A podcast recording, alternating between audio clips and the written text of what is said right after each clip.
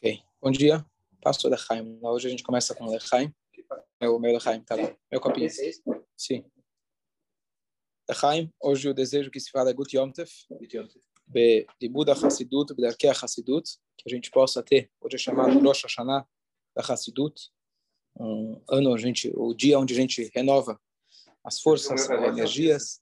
Avisou que o quê? Que hoje é... Está começando o shiur? É. Avisou que é Yom Tov hoje, não? Quê? Não. Avisou que é Yom Tov? Poxa, tá chique o negócio. Lechaim, Lechaim. Lechaim, agora de dia e continua à noite. Lechaim. Lechaim. Agora sim, Gutiomtef. Então, ah, primeira coisa, quanto faz? Pode tomar antes, depois e no meio. Então, a primeira coisa é saber que hoje é um dia de muita, muita brachá, muita energia. O que a gente puder aproveitar hoje, estudo de Torá, mitzvot, tzedakah, é, principalmente Fabrengen, a gente entender, estudar um pouquinho a respeito do dia de hoje. Quem quiser, Blineda, depois eu posso mandar artigos para ler, tem shurim gravados dos outros anos, a história do dia de hoje. Mas saber primeiro que é um dia de muita brachá. E quando tem brachá, a gente não recusa, a gente tem que aproveitar o dia. Então, é, 200 e... Eu fiz a conta agora há pouco. 224 anos atrás, foi a data que o Alter Rebbe, o primeiro Rebbe de Chabad, ele saiu da prisão. E a pergunta é, saiu da prisão, o que, que tem a ver com isso que o tal do Rabino saiu da prisão? Quem não foi preso na Rússia é, é porque estava morto.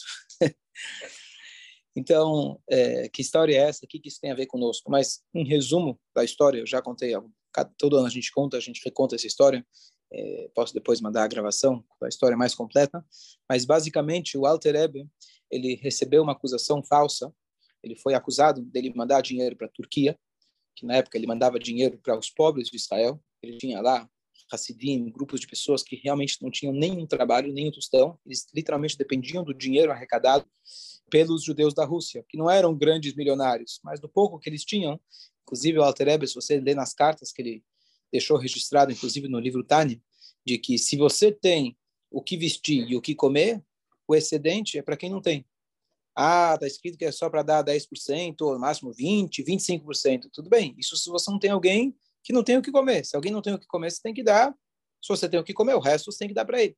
Então, o Alterebe literalmente fazia um esforço fora do comum de exigir das pessoas que dessem muito dinheiro para poder sustentar as pessoas que literalmente recebiam um malote, uma, um, uma, uma mala a cada, a cada tanto tempo que vinha navio, etc., até chegar lá. E eles dependiam, todas as famílias, centenas de famílias que moravam em Israel, dependiam desse, desse dinheiro. Só que é, aqui estamos falando uma época que o Gaon de Vilna, o famoso líder é, da, dos é, judeus lituanos da época, que eram os opositores à linha da Hassidut, que por muitos anos nunca fizeram nada contra o racidismo naquela época, porque Alter Rebbe era muito famoso, era conhecido pela sua genialidade, pelo sua, pelos seus milagres e pelo seu conhecimento, pelos seus seguidores que eram pessoas muito dedicadas ao estudo, ao bem ao próximo. Então era muito difícil você fazer qualquer tipo de oposição. Mas depois que o líder chefe dos o chefe dos é, lituanos ele faleceu então como acontece em cada linha em cada filosofia você pega os jovens mais radicais, vai pegar aquilo que o senhorzinho está falando na faculdade com um pequeno comentário, ele vai queimar pneu lá na rua. Então, normalmente quem queima pneu não são os, os líderes, é o pessoal mais ralé, como se diz, as, as margens da sociedade. E esses se formou um grupo e eles decidiram então, é, eles queriam terminar com a disseminação do, da, do racidismo, especialmente o racidismo Rabat que o Alter estava disseminando, especialmente depois que ele imprimiu o livro Tânia, ainda é, é, eram é, cópias que eles distribuíam inicialmente eram ainda é, anônimas, depois descobriu que era o Alter que, que escreveu, e eles então decidiram usar uma arma que um judeu, sob nenhuma condição, nenhuma condição pode usar. Está escrito que se uma pessoa chega e fala para você, eu vou delatar você às autoridades, especialmente como é uma autoridade que é capaz de torturar pessoas, matar pessoas, estou falando um lugar civilizado como atualmente, você pode literalmente matar aquela pessoa pela lei judaica. Se alguém fala, eu vou delatar para você, eu vou te delatar para as autoridades não judaicas, especialmente como estão falando, autoridades que são não necessariamente seguem leis civis, comum, direitos humanos, etc. Você, aquela pessoa está dizendo, você pode me matar. E é um tipo de situação que antigamente você não precisava de duas testemunhas e advertência, etc. Você acaba com o cara. Porque, literalmente, ele está ameaçando você de morte. Então, é o tipo de coisa, para a gente entender quão grave é isso, com a gente, independente de quem for a pessoa e o que ela fez, por mais grave que fosse, é o tipo de atitude que é absolutamente proibida pela Torá, sob qualquer circunstância. E eles fizeram falsificar os documentos que eles conseguiram extrair dos recibos, dos documentos que o Altereb mandava o dinheiro, acrescentaram mais alguns zeros, e aí a fortuna que aparentemente ele tinha mandado para Israel era centenas de milhões. Então ele está querendo fazer uma revolução contra o czar. E eles fizeram disso um processo não local, e sim um processo federal. Porque se fosse local, seria mais fácil de resolver. E trouxeram vários documentos, falsificaram, fizeram um trabalho muito bem feito. E o Altereb, então, de fato, ele acabou sendo preso.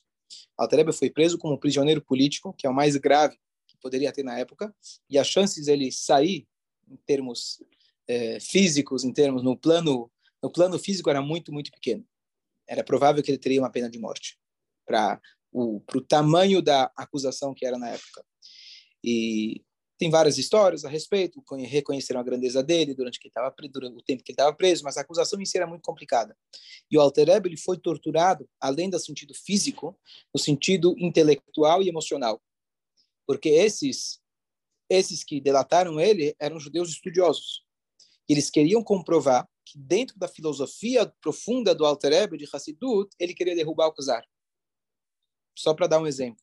Dentro da Sefirot, que isso é da Kabbalah, existem dez Sefirot. A última delas, a mais baixa, digamos assim, se chama Malchut, reinado. Tá vendo? Ele está dizendo que o mais baixo que existe é o reinado. Então ele quer derrubar o rei.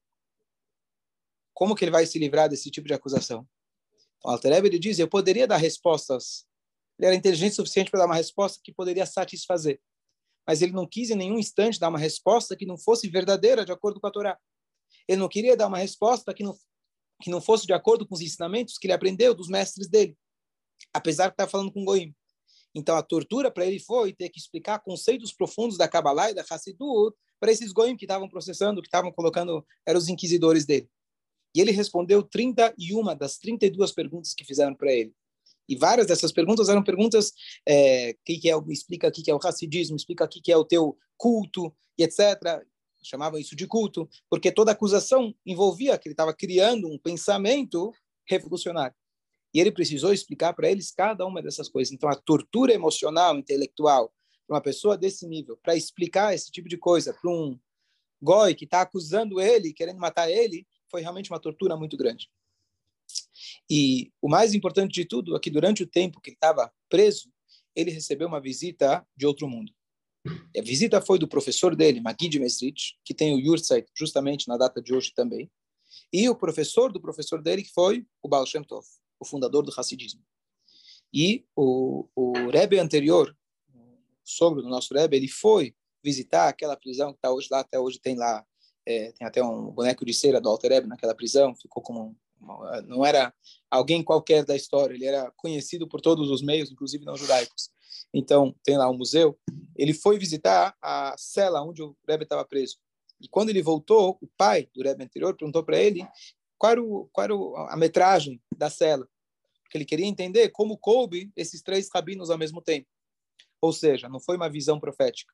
De fato, eles tiveram, assim, relatado pelo Alter Rebbe, não precisa ninguém melhor que isso para contar, que de fato eles foram de corpo físico, apesar de já terem falecido, para visitar o Alter.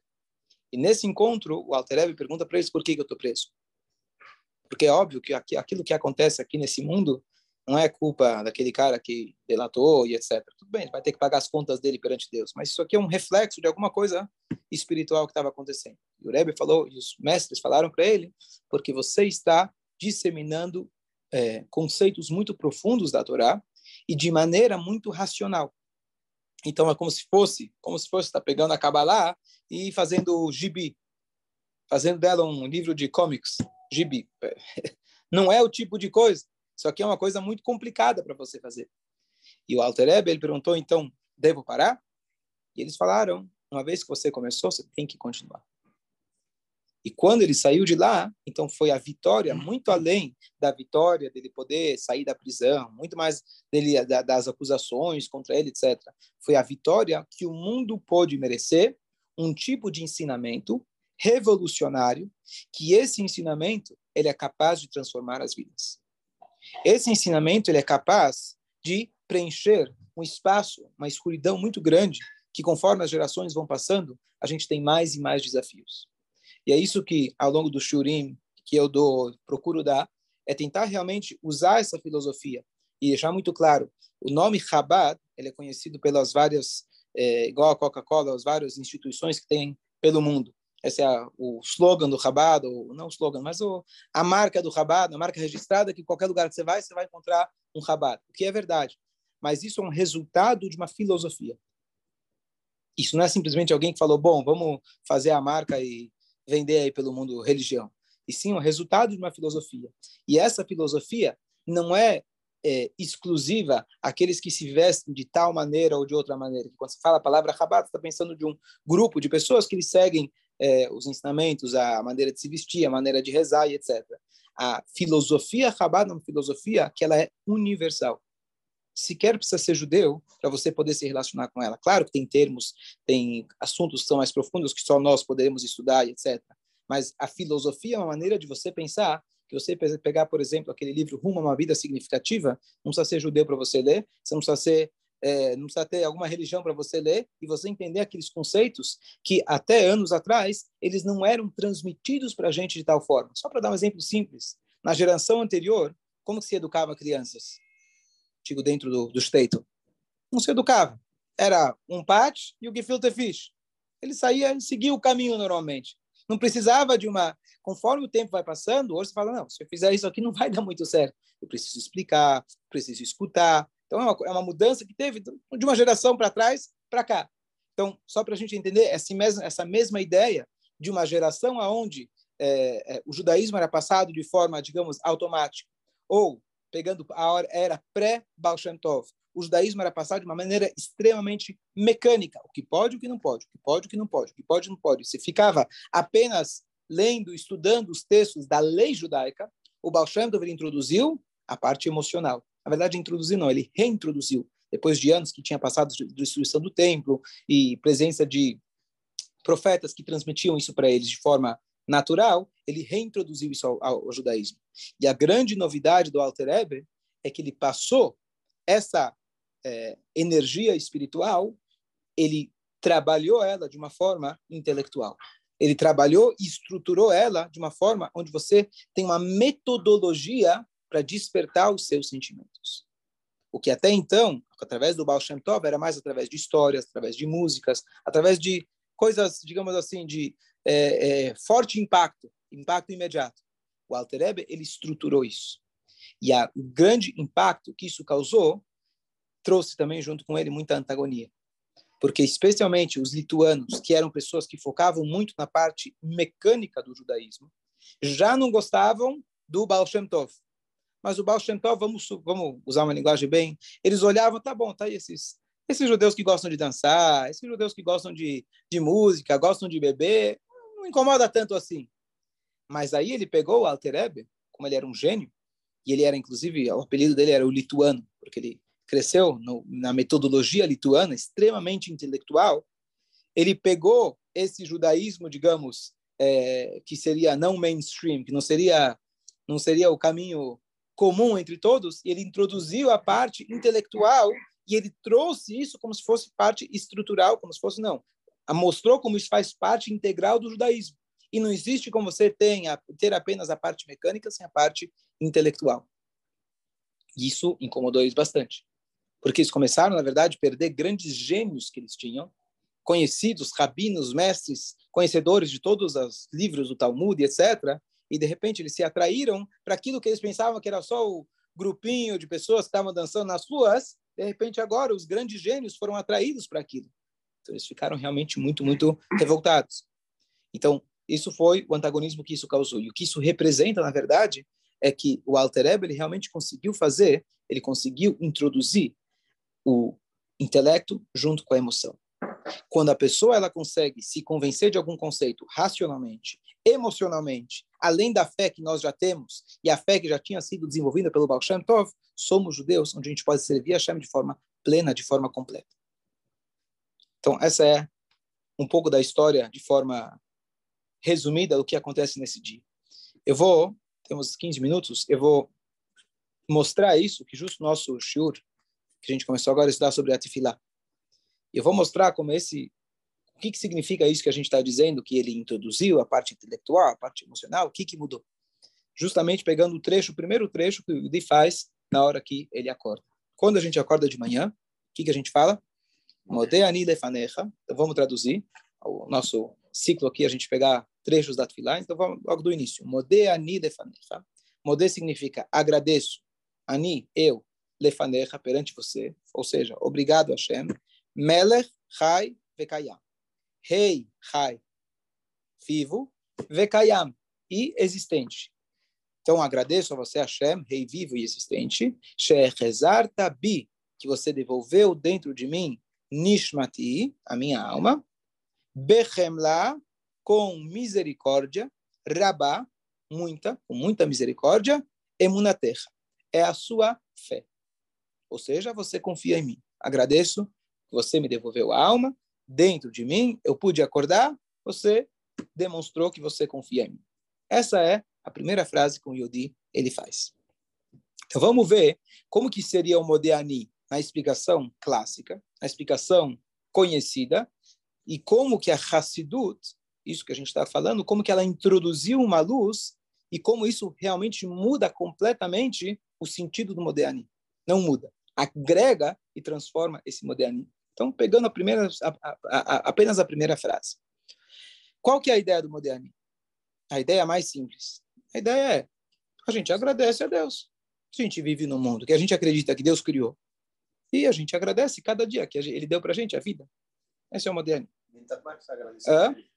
mientras mais agradece, melhor. Mientras mais gratidão expressa, melhor. Quanto mais você expressa gratidão, melhor é. Ok. Mas esse Modéani tem uma questão muito prática, muito técnica. O que acontece? Quando a gente agradece a Deus normalmente, o que, que a gente fala? Baruch, Hatá, Hashem, alguma coisa parecida com isso. O Modéani não começa com Baruch, Hatá, Hashem. Por quê? Porque você tem que falar ele assim que você acordou. Você não lavou a mão, você não lavou a boca, você não lavou a cara, você não foi ao banheiro, ou seja, você está impuro. Você acabou de acordar, você está impuro fisicamente e espiritualmente. Você acabou de acordar, você nem fez o Nitlat Yadayim. Então, por um lado, eu preciso agradecer, por outro lado, não estou com as condições adequadas para isso. Então, por isso, os sábios fizeram uma frase que não é Baruch Hashem, porque eu não posso falar o nome de Deus. Eu falo Modeani Lefanecha, agradeço perante você, Deus. Então, o Modeani tem o sentido de agradecimento, mas é um agradecimento limitado. Essa é a interpretação clássica do Modeani. Dúvidas? Não pode, fazer, não pode falar obrigado Hashem? Deve falar obrigado Hashem, mas não falar o nome Adô. Você não pode falar o nome, o nome Adô. Porque o rabino, esse Arush, que faz o livro da uhum. Jardim dos Milagres, diz, fala para Hashem com suas próprias palavras. Muito bom. Então, se você estava aqui, estava no show que eu expliquei do Sidur, se estava naquele dia, tem que só lembrar, assim, existe o conceito básico da Tfilah, é você expressar do seu coração, usando as tuas palavras, esse é o conceito original, só que a gente tem que se ater àquilo que está no Sidur. Você tem que se ligar àquilo que está no Sidur, porque essas são as palavras que a gente sabe que vai funcionar direto. Eu falei, igual quando você vai pegar, vai daqui até a tua casa, você pode pegar o Waze ou você pode tentar chegar em casa. Pode até ser que o teu caminho, raramente, até deu mais certo, você chegou antes. Mas a probabilidade de você ficar preso num trânsito, se você não seguiu o GPS, é maior. Então, é importante você ter as suas palavras, mas além daquilo que está no Sidur. Entendeu? Então é importante ir aprendendo aquilo conforme está no Sidur. Enquanto você não sabe, vai usando as palavras. Mas é importante é, é usar o caminho que a gente sabe que funciona. Então, deu para entender o Modéani? Então, até aqui não tem nada cabalístico, nada tão profundo. Simplesmente se agradece a Deus por acordar e você não fala o nome de Deus. Olha que interessante. Tem muito mais o que falar a respeito dessa frase, mas Hassidut introduz um conceito muito profundo sobre essa mesma frase. Em termos técnicos, por que você não fala o nome de Deus? Porque você está com uma, tá te faltando uma coisa. Você não se lavou, você não lavou a mão, lavou, você está impuro. Hassidut fala que, na verdade, é o contrário. Modeani é um grito de conexão, de agradecimento a Deus que todo judeu tem. E ele não tem o nome de Deus. Não como algo que está faltando. Não que eu não posso falar o nome de Deus porque está faltando alguma coisa. Não estou pronto. Eu deveria estar falando, mas eu não posso. Não. Existe a maneira quando eu chamo alguém por um adjetivo. Então eu sempre digo, eu posso ser um pai, eu posso ser um filho, eu posso ser um irmão, eu posso ser um professor, eu posso ser um trocador de fraldas. Depende do que eu estou fazendo naquela hora. Então quando a gente fala Hashem, Elohim, Shakai, Tzvaot, cada momento que a gente chama, clama a um nome de Deus, eu estou querendo chamar a um atributo dele. Deus está acima de qualquer nome, mas naquele momento que eu quero uma bênção para determinada coisa, eu vou falar: olha, Deus, você é o grandioso Criador, você é o Adon, você é o Senhor, você é. Cada vez a gente usa outro adjetivo. Agora, existe uma situação onde uma criança se machuca e ela grita, pai! Espera, é papai ou é o querido, ou é aquele que te leva a passear? Quem é? É o pai. Agora não é momento de eu te, te chamar de nenhum objetivo. Eu estou machucado, eu preciso de você. Deu para entender? é, é, o, é o todo, com todo, com tudo, acima de tudo. Eu quero, eu quero você como um todo. Então, Hassidut explica o seguinte: o Modeani, ele simboliza, na verdade, a conexão que cada um de nós temos. Mesmo que a gente possa, possa, possa estar dormindo, figurativamente falando, na vida, mesmo que a gente pode estar com as mãos sujas, figurativamente falando, mesmo que a gente acordou impuro, espiritualmente falando, no sentido geral da vida, não apenas de manhã, nada no mundo vai impedir um judeu de estar conectado com Deus. Então, falar o Modéani com as mãos sujas e não falar o nome de Deus não é uma falha. É o contrário. Esse Modeani está te dizendo, você não fala um adjetivo, porque você está falando lefanecha. Está falando diretamente com o Pai. Então, quando você deixa de lavar as mãos apenas pela explicação clássica, vou falar, bom, vou falar o Modeani já que não tem outro jeito. Mas deveria estar falando Baruch Atah Hashem. Hasdut fala, não. É verdade. A questão técnica é essa. Mas a razão mais profunda por trás disso é para você lembrar e saber que nada, nenhum tipo de impureza vai, desculpa, comprometer a sua conexão com Deus. Eu estou ensinando uma pessoa que está querendo aprender o judaísmo do zero. E ele começou a ler o Kitsushu Hanaru, Código de Leis. Oi, Vaismi. O cara começou a ler, pode, não pode, pode, não pode. Acorda de manhã, tem que fazer a direita, a esquerda, a esquerda, a direita. Vai no banheiro, tem que fazer brachá antes, fazer depois, antes não tem mais. Faz, se veste assim, o cara, coitado, né, vai ficar traumatizado. Só da primeira página lá, vai ficar traumatizado. Falei, vamos estudar junto. E aí, logo no começo do Shulchan Aruch, que ele fala? Ele fala do Modéani. Então, eu posso chegar e falar para ele, ó, na verdade, para você fazer brachá, tem que fazer, tem que lavar a mão, tem que lavar a cara, tem que ir no banheiro, tem que ver se você não tem necessidades. Você está impuro porque tua alma... Opa, calma aí, xuxa que, que eu fiz para ele? Expliquei, falei, olha, olha que bonita essa frase, que ela está dizendo para a gente que todo judeu está conectado com Deus, independente do que acontece. Opa, essa frase está me validando. Pode ser que eu não sei nada do Shulchan pode ser que eu fiz tudo errado, pode até ser que eu sei o que está escrito, fiz tudo errado de propósito. O que, que essa frase está me dizendo? Que eu estou conectado. Que Deus precisa de mim. Não muda. Não é uma coisa muito mais rica não é uma coisa que te preenche de todos os lados? Não é uma explicação técnica. Sirva a Deus porque assim está escrito e se não fizer assim tem que ser assado. Espera aí. Entenda que quando você fez o Modeani porque tua mão estava suja, simboliza algo muito mais amplo. Simboliza que nada na vida vai comprometer o diamante que você tem. Ele pode estar sujo, talvez ele precisa ser lapidado, mas você tem algo dentro de você que nada no mundo pode comprometer, nada no mundo pode afetar. Você tem algo dentro de você que é valioso, mesmo que as pessoas não consideram, mesmo que as pessoas podem falar que você não presta, mesmo que você olhe no espelho e fale, eu fiz tanta coisa ruim, tanta coisa errada, eu prejudiquei tanta gente. O que, que o Moderni está dizendo para a gente? Você está conectado. E olha como cabe muito bem nas palavras. O que, que a gente fala no final? Rabá emunaterra, grande a sua confiança. O que quer dizer a confiança? Na explicação literal, bom, Deus me deu mais um dia. Não, por que, que ele te deu mais um dia? porque ele confia que teu diamante ainda está funcionando, que hoje você vai fazer uma mudança no mundo. Ele está dizendo para você que você é importante. Não muda o modernismo? Não é mudar, não é uma outra explicação. como ela enriquece a mesma frase que a gente lê todo dia, de repente essa frase está falando de todo o seu ser, está falando da sua conexão com Deus, está falando de como você é importante. E Deus está lá confiando, depositando confiança em você, fala, vai. Não, mas eu não sei se eu merecia viver, não sei se eu merecia tanta coisa. Deus está falando, você merece. Eu acredito em você mais do que você acredita em você mesmo. Que é melhor que isso? E aí você começa a ver como esse pensamento, ele muda várias outras coisas, outras histórias, outros outros momentos que a gente tem. Pega, por exemplo, a paraxá da semana passada, a gente aí sabe, aquele homem malvado que enganava o pai. Enganava o pai, por isso que o pai queria abençoar ele. Estranho, né? Será que ele enganava tanto assim o pai? O pai pelo cheiro já conhece os filhos. Não precisa nem entrar em casa, pelo passo ele já sabe onde o filho, onde o filho foi e o que, que ele fez.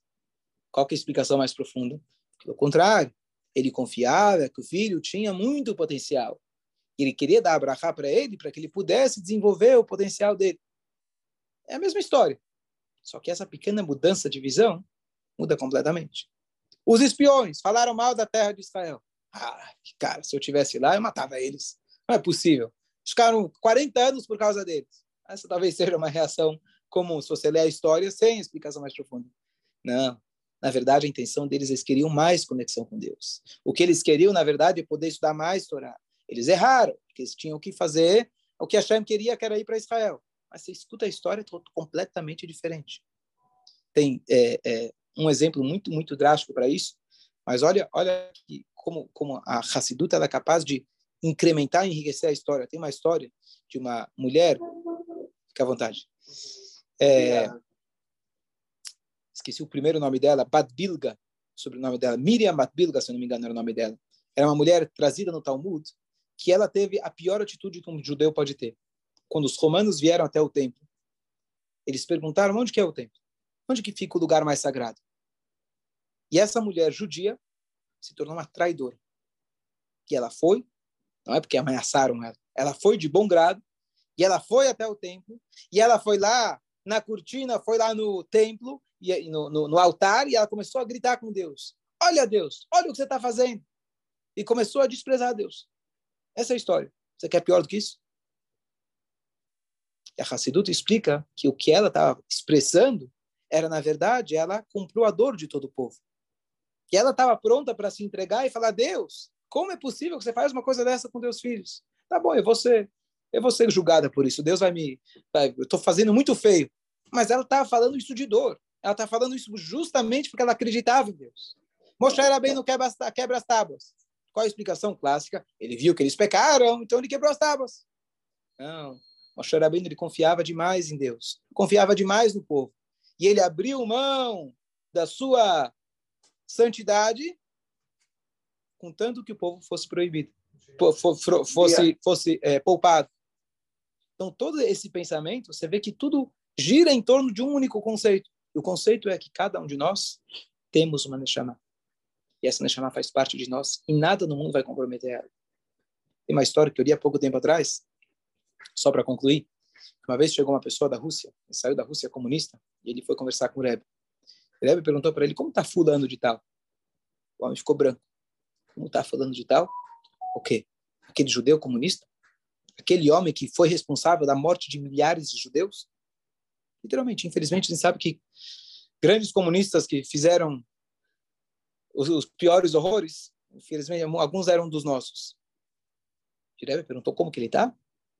E eu justo sabia, eu tinha uma conexão, sabia do cara. Eu falei, ele está com 92 anos, mas o que o quer saber dele? O vendo a atitude dele, falou, de fato, ele é uma pessoa araxá, uma pessoa muito malvada. Aquilo que ele fez realmente, mas todo judeu pode fazer chuva. Eu quero saber como ele está, eu quero saber o que a gente pode fazer para convencer ele para fazer chuva. Tem esperança com o Jorge Tem esperança. Soros, então? Hã? Tem esperança com o Jorge Soros? Mas morreu. morreu na Não sei. Jorge Soros morreu. Qual que é a ideia? Claro, claro que ele tem que né, ativar dele, mas o ponto é, independente do que ele fez, independente do que ele fez, aqui a gente está falando pior coisa do mundo, imagina um judeu fazer isso com outros Yodim, mas ainda assim ele tem um diamante dentro dele. Quem é capaz de olhar assim um ser humano? Claro que ele vai ter que pagar as contas dele, ninguém, ninguém tem dúvida. Claro que a pessoa tem que é, é, é, arcar com as consequências das suas atitudes, mas não é isso. Mas você conseguir olhar para um ser humano, você conseguir olhar para o Yudi e falar, independente de tudo aquilo que você fez, ainda eu acredito em você.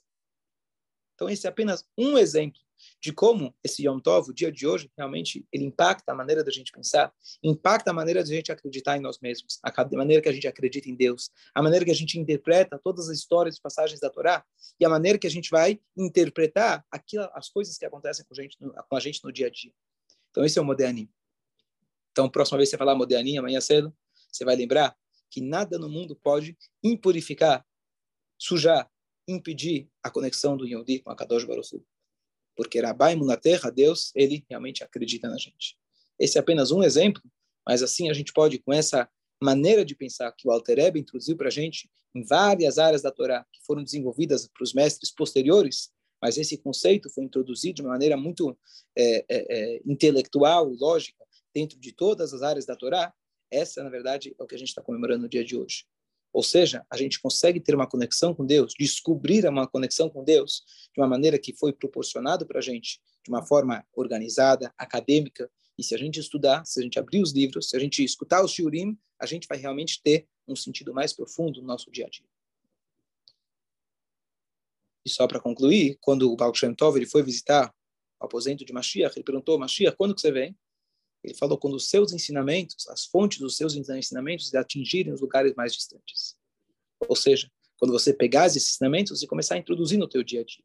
Distante é geográfico e distante é distante as pessoas que estão distantes. Às vezes somos nós mesmos. Então, esses ensinamentos, além de tudo, vão trazer a Geudá. Por que quer dizer Geudá? O que quer dizer Mashiach? Mashiach significa a pessoa viver em sintonia com a sua alma. O que que Hashem se Deus quiser, um Shanatová, Benimuda Hassidut, Betarkia Hassidut, um ano bom, é, materialmente, espiritualmente, a todos, se Deus quiser. Com a vinda de Mashiach em breve. Bom dia, bom dia a todos.